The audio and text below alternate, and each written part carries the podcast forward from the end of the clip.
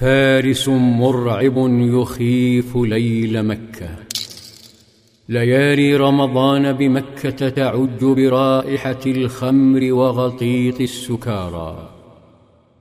إلا أن بيوتا فيها تحترق بزفرات المؤمنين.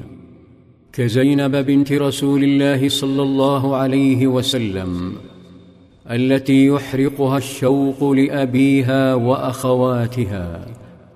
وفي بيت غير بعيد عنها كانت عمة أبيها عاتكة بنت عبد المطلب خائفة. تحدق بفارس مخيف يصيح بأعلى مكة. يا آل غدر ويا آل فجر اخرجوا لمصارعكم في ليلتين أو ثلاث.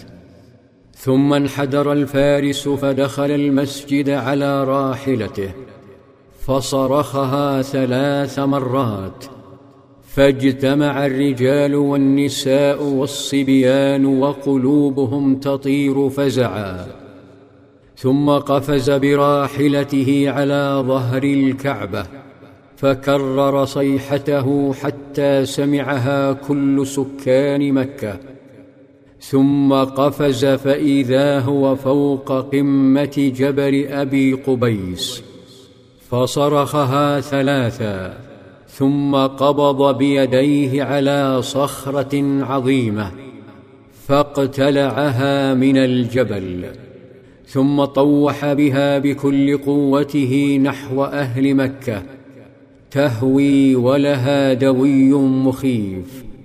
وما إن ارتطمت بالأرض حتى تفجرت شظايا تتطاير في كل اتجاه فلم تترك بيتا في مكة إلا أصابت. نهضت عاتكة من نومها خائفة وفي الصباح انطلقت إلى بيت أخيها العباس فأخبرته برؤياها وقالت له لقد خشيت على قومك أن ينزل بهم شر. ارتجف العباس خائفا على مكة وظل مهموما. حتى أقبل الليل فلقي صديقه الوليد بن عتبة فساره بالقصة وأمره بكتمانها. افترق الرجلان.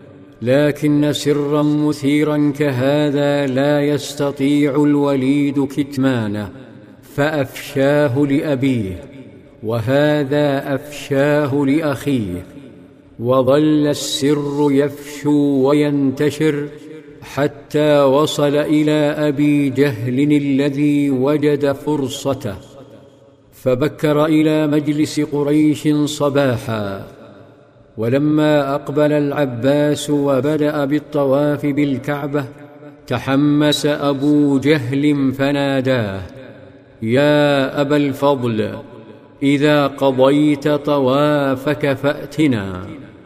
انتهى طواف العباس فاتجه نحوهم فعاجله الطاغوت قائلا يا أبا الفضل ما رؤيا رأتها عاتكة. نظر العباس إلى الوليد وقال ما رأت من شيء. قال بلى. ثم أخرج بقايا حقده على نبي الله صلى الله عليه وسلم وقال أما رضيتم يا بني هاشم بكذب الرجال حتى جئتمونا بكذب النساء.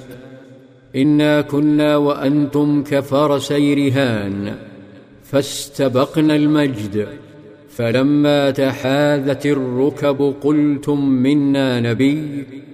فما بقي إلا تقولوا منا نبية. سكت العباس وانصرف مهموما. فلامت سكوته نساء بني هاشم. لكن مكة كلها شاهدت في الغد آثار فارس الليل. شاهدت بعيرا ينزف وشاهدت راكبه قد شق ثوبه. يصيح صياحا أصاب الطاغوت بالجنون. في في ظلال السيرة.